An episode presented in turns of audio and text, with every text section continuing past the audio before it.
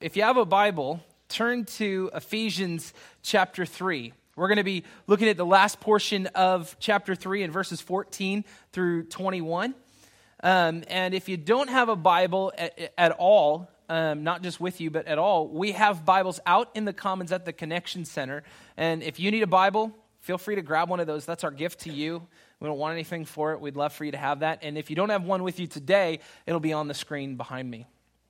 Um, today, we are talking on prayer. We've been in this series through the book of Ephesians called Made Alive and talking about identity and how our identity is specifically in Christ. There's all these other versions of identity out in the world, and uh, even shared with you at one point that if you Google the word identity, because I love Googling things, uh, if you Google the word identity, you'll find 444 billion results. Okay? If you if you uh, Google the word identity crisis, if you add the word crisis in front of it, you only come up with 15 billion, which only tells us there's a greater problem. Everybody thinks they know what their identity is, and nobody believes they have a problem. Okay, so that's the culture around us, but the truth is, our identity as believers is in Christ. And so we've been going through this series, and today we're going to hear one of Paul's prayers for the church. And, and there's a lot of words that start with P, so this will be fun. But prayer is one of my favorite topics. It's one of my struggling disciplines, and I think it's one of the most intimate interactions we have with God. I love prayer. And as a, as a young leader now, but even before, one of the books that I gleaned from another leader in my life was a book by a man named J. Oswald Sanders. The book's called Spiritual Leadership. And I have held on to this quote about prayer because I think it's so basic and simple and true and perfect um, what he says about prayer and focusing us in on prayer is really incredible. So I just want to share this quote with you. J. Oswald Sanders says Prayer is the most ancient, most universal, and most intensive expressions of the religious instinct. It includes the simplest speech of infant lips and the inspiring entreaties of older age. Prayer is indeed the Christian's vital breath and native air. But Strange paradox. Most of us find it hard to pray. We do not naturally delight in drawing near to God. We sometimes pay lip service to the delight and power of prayer. We call it crucial. We know the scriptures call for it, yet we often fail to pray. This quote has challenged me and encouraged me and, helped shape me today, and I, I love prayer. And I think one of the things that needs to be really understood for us is that prayer is something for all of us to do. It is a vital piece of our relationship with God to continually be in relationship with Him through prayer. So it's not just for pastors and it's not just those with the gift of intercession, it's for all of us. But the piece I think that really defines someone's prayer life, that really helps us understand someone's prayer life, is prayer is something that if it's not displayed, as you're learning this, it's not duplicated often. If it's not displayed, it's not duplicated. And so, here, what we're going to see as we read Ephesians 3 is Paul display his prayer life for the church. And really, with his desire that they would duplicate this, that they would glean from this, because more is caught than it is taught. So I can stand up here and, teach you all these things, but if we sit together hours upon hours and we pray together, you're going to catch some things. I'm going to catch some things in your prayer life. And so I think what Paul is then doing is he's really modeling this. And Paul began to get into his prayer last week. We, we saw at the beginning of, of uh, chapter 3 and verse 1, he was really beginning to share with them. He was getting to his prayer, but he, he interrupted himself. He interrupts himself to really say he's a prisoner for Jesus Christ for the Gentiles. And he really said, listen, so that you're not troubled and, and thinking that this is a bad thing, there's a great purpose in my imprisonment.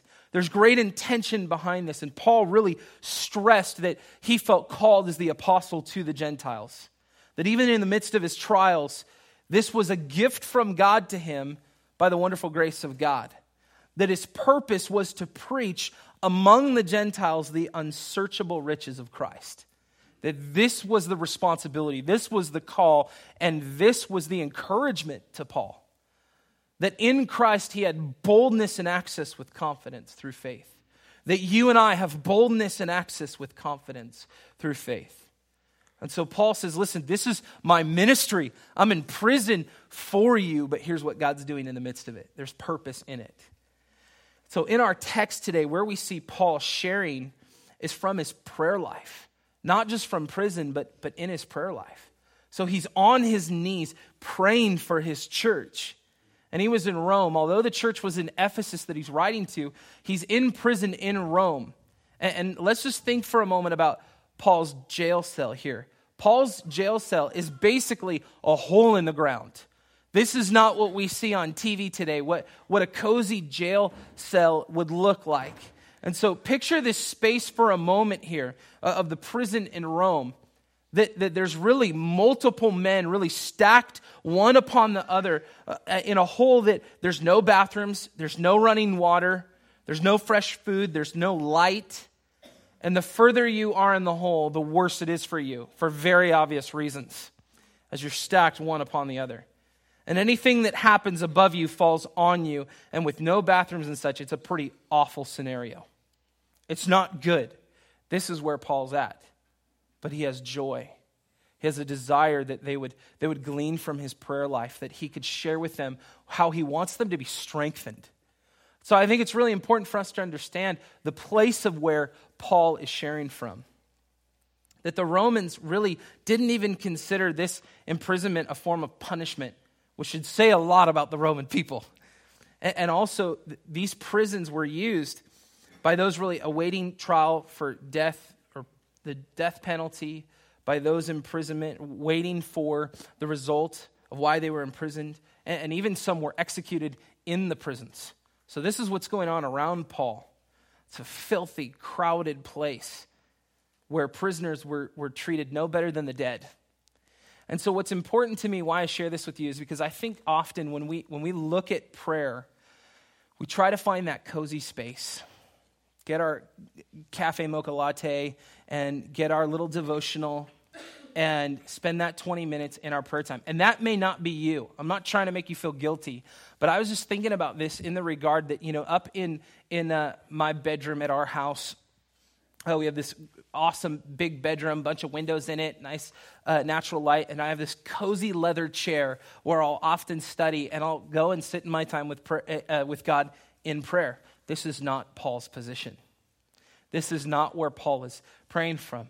And so, as he says, I want you to be strengthened. I want you to be encouraged. I want you to be lifted up. I want you to fully experience the love of God in Christ. His position for us to understand is important. And so, as we unpack our text this morning in Ephesians 3, it, it's this prayer. It's a prayer from Paul in jail that he's writing down and sending to his church. And a lot of the book of Ephesians involves prayer. A lot of, a little bit of what we've read and what we'll continue to read. I mean, roughly half of the book is prayer. It's prayers he's praying, it's prayer requests, it's prayer reports. Paul's someone who's praying, and he's praying from an ugly space to a great God for our sake. And so, all woven through the book of Ephesians, the big idea is that there's no such thing as a faithful Christian church without a praying Christian people. And so, Paul really is making this point. Prayer is what is sustaining this forward progress of health, of growth, and life of the church in Christ. That prayer is a vital piece for us all.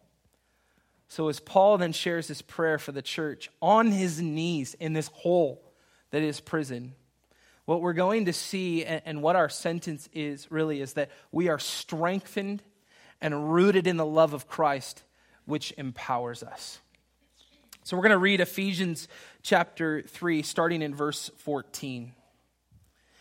For this reason, I bow my knees before the Father, from whom every family in heaven and on earth is named that according to the riches of his glory, he may grant you to be strengthened with power through his Spirit in your inner being, so that Christ may dwell in your hearts through faith. That you, being rooted and grounded in love, may have strength to comprehend with all the saints what is the breadth and length and height and depth, and to know the love of Christ that surpasses knowledge, that you may be filled with all the fullness of God. Now, to him who is able to do far more abundantly than all that we ask or think, according to the power at work within us, to him be glory in the church and in Christ Jesus throughout all generations, forever and ever. Amen. Amen. So Paul begins by saying, Listen, we are strengthened. And this is not a physical strength, but a spiritual strength. And this spiritual strength comes specifically from God through the Holy Spirit.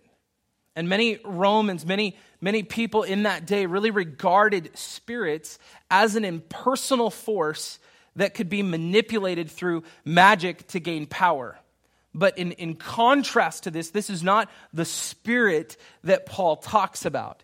Here, he's talking about the Holy Spirit, the personal presence of God who strengthens believers.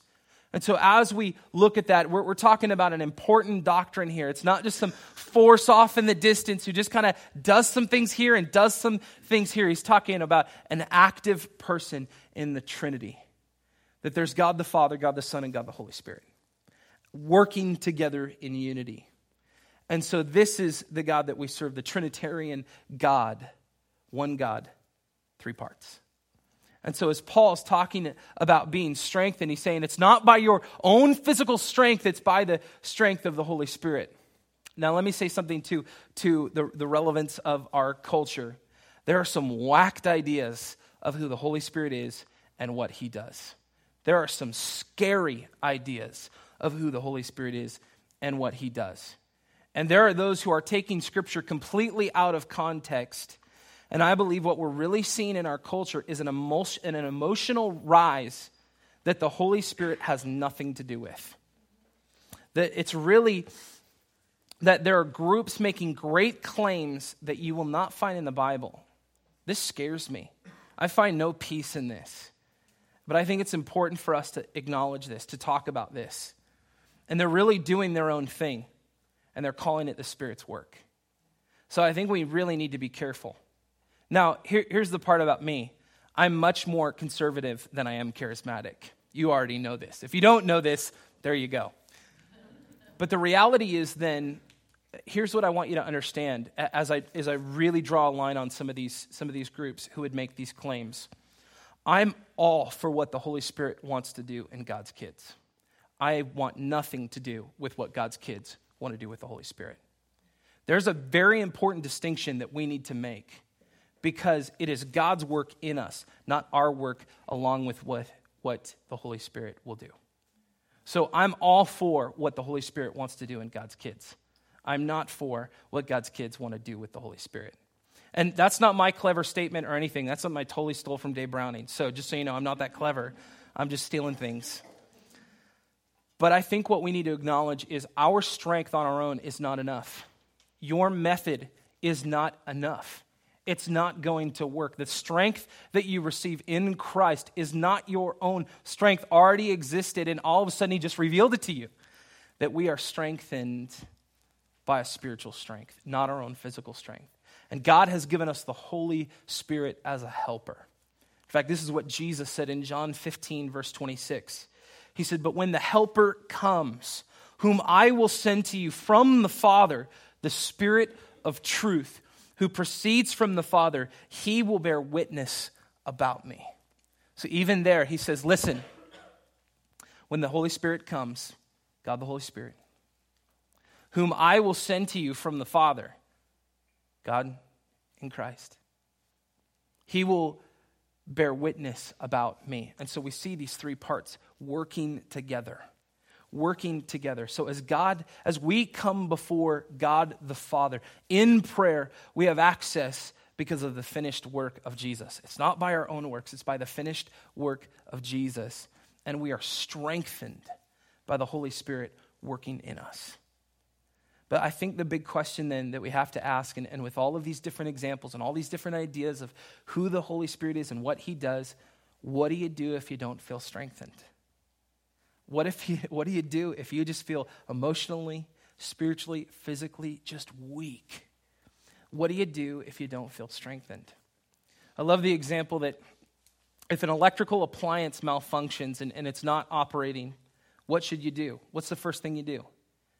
check the power source. Is it plugged in? Is it plugged in? If you want the appliance to work, you need to connect to the power. And so prayer is our connection to God the Father and the power of the Holy Spirit. So if, if, if you want Christ in you, if you want to be strengthened, pray. Keep praying. Don't stop praying. Because I think often what we do is we, we tend to, and, and this is just my own story, so don't think I'm putting this on you. But my thing is, I, I often think uh, through here's how I'm working things out, here's how I'm working through my strength, here's how I'm working through my method, and then God meets me where I'm, I'm at and just shows me, no, it's never been about you. You are not the strength of which I want you to be built in. I'm the strength. So then from that, there's nothing I can boast in of my own, but in God. And this last week, as I told you, I was at our prayer, our pastor's retreat. There was really a, a neat defining moment. I really had this idea that, man, it was going to be some profound time. You know, you just walk into a conference or a, or a time or a, or a worship night just going, this is what it's going to be like. And then God totally decides to do something else. And, and I think the Holy Spirit's work is incredible because the Holy Spirit doesn't always speak to all of us the same way in our lives. I think sometimes the Holy Spirit speaks, sometimes He moves, sometimes He reveals, sometimes He fills, and, and other, time he, other times He convicts. And He does that well, and He does that often. But for me, I'm, I'm sitting at this conference, right? 40 plus pastors. Um, so, all these guys, we know all the, the right things to say. We know all the, the right methods to think of. But in the midst of that, I'm making great connections with other pastors had an awesome solo time in the morning, time in the Word where God was really revealing truth. And God literally used in the midst of farmland as I drove off um, and had some solo time, God totally used um, a, a, farmer uh, spreading manure ac- across his fields. And I'll tell you that illustration later, but it's just neat how God was working through that. So, some awesome time throughout the day, but I just felt a disconnect. I felt a disconnect where I, I, I just kind of wondered some things. And that evening, I was in a time of worship with all these pastors, and I just wasn't feeling it. Just wasn't feeling it. And I just went and sat at the very back, a room filled with these guys, and just went and sat at a table. And I just asked God, What's keeping me from you?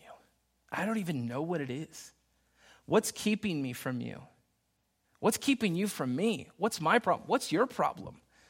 Really seeking God, pressing into God. Really asking Him, is it, is it a sin that I'm not bringing before you? Is it a lack of something? Is it, is it a heart issue? What's, what's going on in me that you want to address? And I will tell you honestly, I just had no energy, just felt exhausted. And finally, sitting and breathing and processing how this last year has gone, I just realized, man, I'm trying to be strengthened by my own doing. And this ain't working at all. In fact, I even had a conversation with a pastor briefly before that of how um, my guitar is sitting in my closet. And I want nothing to do with that thing. We don't have a good relationship right now. Because the last time I picked up my guitar, a worship leader was sick, so I stepped in to help. Grandma died, so someone needed to sing a song. An uncle died and didn't know Jesus, so someone better sing a tribute so we all feel better we don't have a good relationship. And, so for me, uh, worship is kind of a tricky one for me in the form of music. As a previous worship leader, that's not always how I connect. I do better in the silence and in the quiet space. And so just sitting off on my own, sat, sat at the table at the back, not being rebellious by any means, but just sitting back there and, and hearing as these men are, are singing these songs to God. And I, I just said one sentence that just kind of broke my method of strengthening.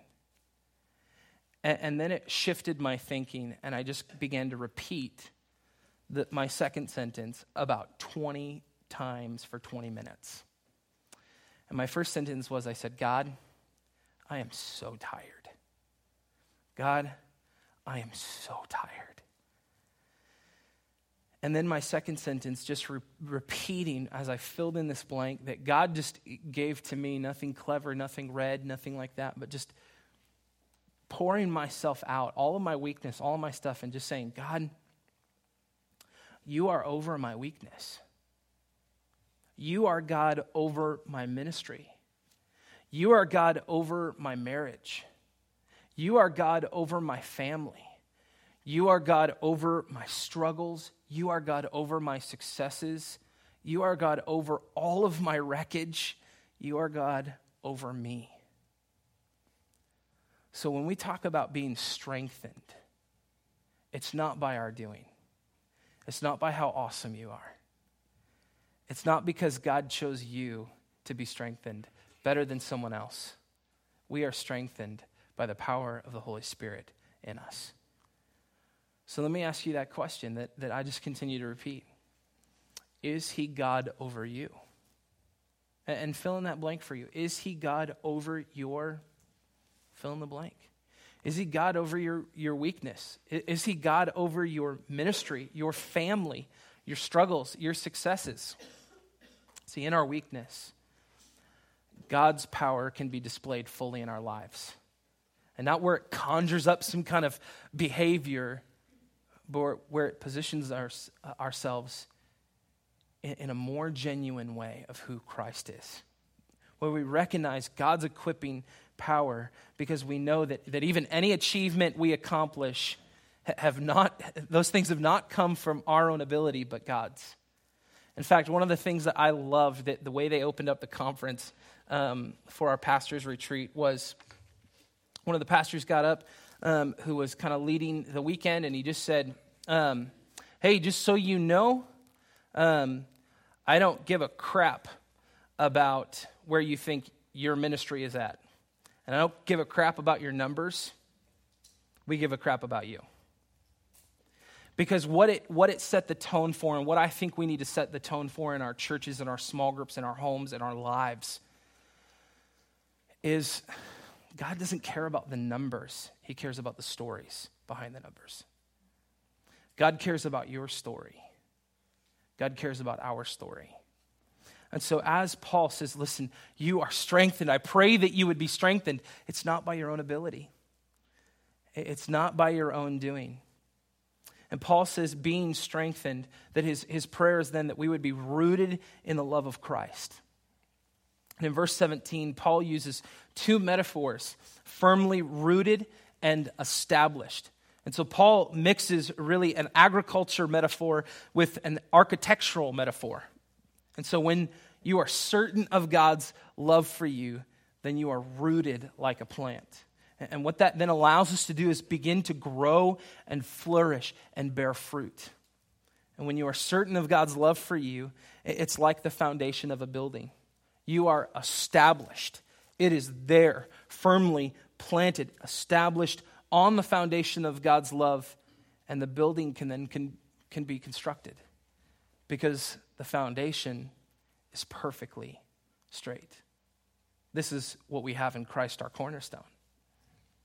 And Paul really desires that the church would experience God's love. This is his great desire. Listen, all of this, I want you to be strengthened. I, I, want you to know that you are empowered as the body of Christ under the glory of God, but I want you to be rooted in the love of Christ. And I, I just think for us, it's really important to understand it's one thing to hear that, it's powerful to experience that. And they're not the same thing. It's one thing to hear that God loves us, it's powerful to experience that God loves us. Because just like if I was here in my office during the week and I called my wife every day from the office and I said, Hey, I love you. I love you. Often when I'm on the phone with my wife or with my family, I'll end the call, Okay, I love you. So they would know it. My wife knows that I love her, but I doubt in that conversation she feels that, that she's experienced that. But if I walk up to my wife and I put my hands on her face and I zero my attention in on her, intently looking at her, and I say, I love you. There's an experience there of my love for her. And even this morning, describing my notes to her of this, she started crying. So I know she's experiencing that. Whereas we've talked on the phone many times before. Okay, I love you. I think, uh, uh, honestly, I think a lot of us, uh, not a lot, some of us have a relationship with God that's just a quick conversation over the phone. And you may have heard that God loves you, but you are not experiencing that God loves you. Which makes it impossible for you to be rooted and established in that love. This is a, a critical truth. I mean, all of us have heard John 3:16 and 17. For God so loved the world that he gave, yada, yada, yada, yada, yada. We know it. We, for some of us, we grew up in Sunday school. We could recite it and, and help the teacher say it. We've heard it so many times, but we haven't experienced it. Some of the most incredible theological truth is in that verse, is in John 3:16 and 17. Because what that verse tells us is that God is a God of love who doesn't just say, I'm, I'm here and I love you. He zeroes in. It's not us who zeroes in, it's God who zeroes in with his hands reaching out for us, saying, I loved you so much that I want you to be in relationship with me. I want you to be rooted in the love that I have for you, that I've given you through my son Jesus. I want you to experience this. I don't want you to just hear this. Because the love that God has for us is a kind of love where He has looked at us and says, I see the ugly parts of you. I see the wreckage in you, and I'm staying. And I've sent Jesus to establish our relationship together, to root you in this love that you would experience. And so the Bible tells us over and over how much God loves us. But I think if we're not in relationship with Him, that relationship where we're zeroing in, putting our attention towards Him, then we're probably not experiencing His love for us. This is the power of the prayer that Paul is praying for the church. That they would experience the love and be rooted and established in Him. And then Paul prays that, that it would empower them, that we are strengthened and rooted in the love of Christ, which empowers us. So we are empowered by the indwelling, meaning the permanent presence of Christ in our hearts. And Paul really closes his prayer in verse 20 and 21 by giving glory where it's absolutely due.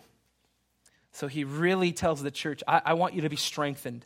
I want you to be rooted in the love of Christ. And I, I want this to empower you, but, but I want to give glory where glory is due to God. And Paul is confident in God, what he is able to do.